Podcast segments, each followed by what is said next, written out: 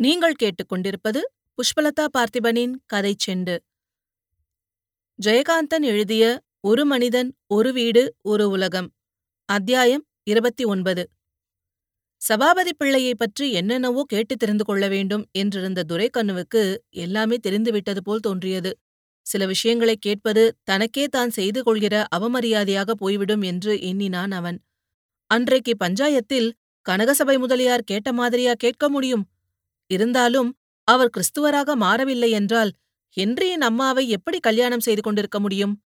ஒருவேளை கல்யாணம் என்று செய்து கொள்ளாமல் சேர்த்து கொண்டிருப்பாரோ என்று நினைப்பதோ அது உண்மையாக இருப்பினும் அது பற்றி பேசுவதோ அவர் மீது தனக்கு இருக்கும் மரியாதையை மாசுபடுத்தும் என்று எண்ணினான் துரைக்கண்ணு. சரி அதெல்லாம் என்ன அவ்வளவு முக்கியமான விஷயம்? என்று தன் சுபாவப்படி மனசிலிருந்தே தள்ளிவிட்டான். ஹென்றிதான் சொல்லுகிறானே அவர் கடைசி வரை மதம் மாறவில்லை என்று தனக்கும் கூட ஒரு மதமும் இல்லை என்கிறான். துரைக்கண்ணுவின் மனத்தில் தோன்றிய ஒரு கேள்விக்கு அவன் கேட்காதபோது தானாகவே பதில் சொன்னான் ஹென்றி. பப்பா எல்லாத்தையும் பத்தியும் ரொம்ப கிளீனா உயில் எழுதி வச்சிருந்தார். பெங்களூர்ல கல்யாணராமையர்னு ஒரு லாயர் அடிக்கடி பப்பா அவரை பார்க்க போவார். நானும் கூட போவேன். அவங்க ரெண்டு பேரும் பேசிக்கிட்டு இருக்கப்ப நான் கூடவே இருப்பேன். என்ன பத்தி அவங்க பேசுறப்ப கூட நான் குறுக்க ஒன்னும் பேச மாட்டேன். பப்பா என்ன அடிக்கடி பாத்துக்குவார். ஆனா ஒன்னும் கேட்க மாட்டார். அந்த உயில் எழுதுறப்ப நான் கூடவே இருந்துச்சுது. இப்போ அந்த உயில் பையிலதான் இருக்கு. அவர் செத்துப்போனா தன்னை எப்படி அடக்கம் பண்ணணும்னு அதுல அவர் எழுதினார். தானே எழுதி அந்த வக்கீலையும் என்னையும் வச்சுக்கிட்டு படிச்சு காமிச்சாரு. கையில அந்த பேப்பரை வச்சுக்கிட்டு கண்ணை மூடிக்கின்னு மனப்பாடம் பண்ணிட்ட மாதிரி படிச்சு காமிச்சாரு. என்று விவரித்தபோது துரைக்கண்ணு கண்களை மூடிக்கொண்டு அந்த காட்சியை தெளிவற்ற சித்திரம் போல் கண்டு கற்பனையில் தன் அண்ணனின் குரலை தெளிவாக கேட்டான். ஹென்றி அந்த உயிலின் வாசகங்களை அன்று பப்பா படித்துக் காட்டியது போலவே இப்போது இவனுக்கு சொல்லிக் கொண்டிருந்தான். அவன் தன்னால் முடிந்தவரை பப்பா எழுதியிருந்த மாதிரியே இலக்கண சுத்தமாய் சொன்னான்.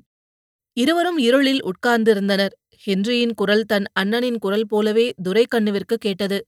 நான் ஒரு ஹிந்து என் மூதாதையர்கள் எல்லாம் சைவ மதத்தை நம்பி என்னென்ன மாதிரி வாழ்ந்து எப்படி சிவலோக பதவி அடைந்தார்களோ அப்படியே போக விரும்புறவன் நான். நான் இறந்து போனால் ஹிந்து வைதிக முறைப்படி என்ன தகனம் செய்ய வேண்டியது. என் பேரால ஒரு பிடி சாம்பல் கூட இருக்கக்கூடாது.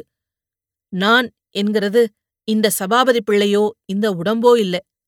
அதனால இந்த சபாபதி பிள்ளைக்கு அல்லது எனக்கு சொந்தம்னு இருக்கிற அப்படி யாராவது இருந்தால் அவங்க அந்த சொந்தத்தை அவங்க கையாலேயே அழிக்கிறதுக்கு அடையாளமாக அவங்க கையாலேயே கொள்ளி வைக்க வேண்டியது. இது ஒரு கட்டாயமோ என் இஷ்டமோ கூட இல்ல. இது ஒரு வழக்கம். இத செய்ய வேண்டியவன் என் ஸ்வீகார புத்திரனான ஹென்ரிதான் இதை சொன்னபோது ஹென்ரியின் குரல் சற்று தடைப்பட்டது. துரைக்கண்ணுவை மௌனமாய் சற்று நேரம் உற்று பார்த்தான். ஹென்றி இன்னும் தொடர்ந்து பேசிக் கொண்டிருப்பது போலவே தான் தொடர்ந்து இன்னும் கேட்டுக்கொண்டிருக்கின்ற பாவனையில் கவனமாய் மனமூன்றி கண்களை மூடி ஹென்ரியின் மௌனத்திலும் லயித்து உட்கார்ந்திருந்தான் துரைக்கண்ணு. ஹென்றி அந்த உயிலின் வாசகங்களை நிறுத்திவிட்டு தனியே வந்து இப்போது இவனிடம் பேசினான். அதுல வேடிக்கை பாருங்க. பப்பா என்னையும் வச்சுக்கிட்டே இந்த உயில படிச்சு காட்டுறாரு. ஆ அப்புறம்? அந்த உயில்ல வேற என்ன எழுதியிருந்தார்? என்று கண்களை திறவாமலேயே தான் கண்டு கொண்டிருந்த காட்சியை கலைக்காமல் எதிரில் உட்கார்ந்திருந்த ஹென்ரியிடம் தானும் அவனைப் போலவே அந்த காட்சி அனுபவத்துக்கு சற்று தள்ளி விலகி வந்து கேட்டான் துரைக்கண்ணு. எத்தனையோ முறை படித்து படித்து மனப்பாடமாகியிருந்த அந்த உயிலின் வாசகங்களைத் தொடர்ந்து சொல்லிக் காட்டினான் ஹென்றி. என்னோட வளர்ப்பு மகன் ஹென்றிய நான் என் மதத்துக்கும் என் நம்பிக்கைக்கும் பலவந்தமா கொண்டு வர இஷ்டப்படல. அவனுடைய வளர்ப்புத் தாய் கிறிஸ்துவ மதத்தை சேர்ந்தவர்களா இருக்கிறதுனால அவன் ஒருவேளை கிறிஸ்துவ மார்க்கத்துக்கு போனாலும் போகலாம். அப்படி நிலைமை ஏற்படுற பட்சத்தில் எனக்கு செய்ய வேண்டிய ஈமக் கடன்களை ஹிந்துக்களின் சடங்குகளில் நம்பிக்கையுள்ள யாரேனும் ஒரு பரதேசியை கொண்டு செய்து இந்த கர்ம காரியத்துக்காக அவருக்கு ஆயிரம் ரூபாய் தர வேண்டியது. இதுக்கெல்லாம் ஒன்னும் முக்கிய அந்தஸ்து கிடையாதுன்னு நான் அறிவேன். இங்கேயோ பர்மா யுத்த முனையில நான் செத்து போயிருந்தால் இதற்கெல்லாம் அர்த்தம் இல்லை கடவுள் எனக்கு வாழ நல்ல சந்தர்ப்பமும் வசதியும் கொடுத்திருக்கறதால இதையெல்லாம் எழுதி வச்சிருக்கேன். அதன் பிறகு எல்லாம் அந்த கடவுளின் சித்தம்னு அந்த உயில தனியா எழுதினாரு பப்பா. நீதானே அவருக்கு எல்லா காரியமும் செய்த?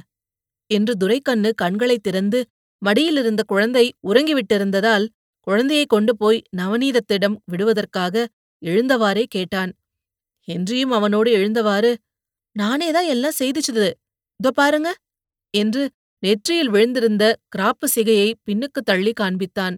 துரைக்கண்ணு அவனது முன் நெற்றியில் ஒரு சிறு பகுதி சிரைக்கப்பட்டு லேசாக முடி வளர்ந்திருப்பதை கூடத்து லாந்தர் வெளிச்சத்தில் பார்த்தான். ஆனா உங்க பப்பா உங்ககிட்ட நேரடியா இத பத்தியெல்லாம் ஒன்னும் பேசலையா? என்று கேட்டுக்கொண்டு உள்ளே போன துரைக்கண்ணு வீரசோழனை அழைத்து டேய் பாப்பா தூங்குது. உங்க அம்மா கிட்ட கொண்டு கொடு என்றான். வீரசோழன் குழந்தையை வாங்கிக் கொண்டு போனான். முற்றத்தில் பாய் விரிக்க சொன்னான் துரைக்கண்ணு. சங்கிலியாண்டி உள்ளே ஓடி சென்று பாய் கொணர்ந்து விரித்தான். மணி எட்டு இருக்குமா? என்று பிள்ளைகளை பார்த்து கேட்டான் துரைக்கண்ணு. மாடத்திலிருந்த டைம் பீஸை பார்த்து இன்னும் எட்டாவல என்று சொல்லிக் கொண்டு வீரசோழன் வந்தான். முற்றத்தில் விரித்த பாயில் தானும் உட்கார்ந்து என்றேயும் உட்காரச் சொன்னான் துரைக்கண்ணு.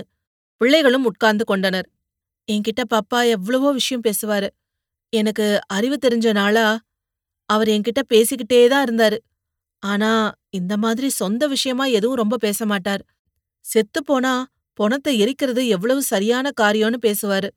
அதுக்கு புராணத்துல இருந்து கதையெல்லாம் சொல்லுவாரு. மத்ததெல்லாம் என்ன கூட வச்சுக்கிட்டே தானே செய்யறாரு பேசறதுக்கு என்ன இருக்கு?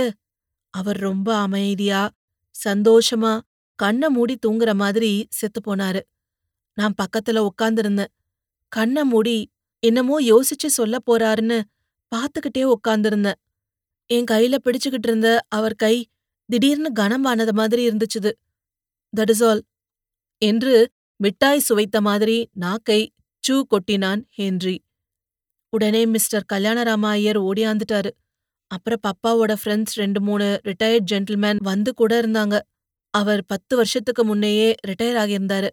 பேங்க்ல அவரோட சேவிங்ஸ் ப்ராவிடன்ட் பணம் எல்லாம் சேர்த்து dividend six thousand that is இருபத்தாயிரம் ரூபாய் இருந்துச்சுது. மூணாம் நாள் பால் தெரி மூணாம் நாள் பால் தெளிக்கிறதாமே நான் அங்கேயே இருந்துச்சுது.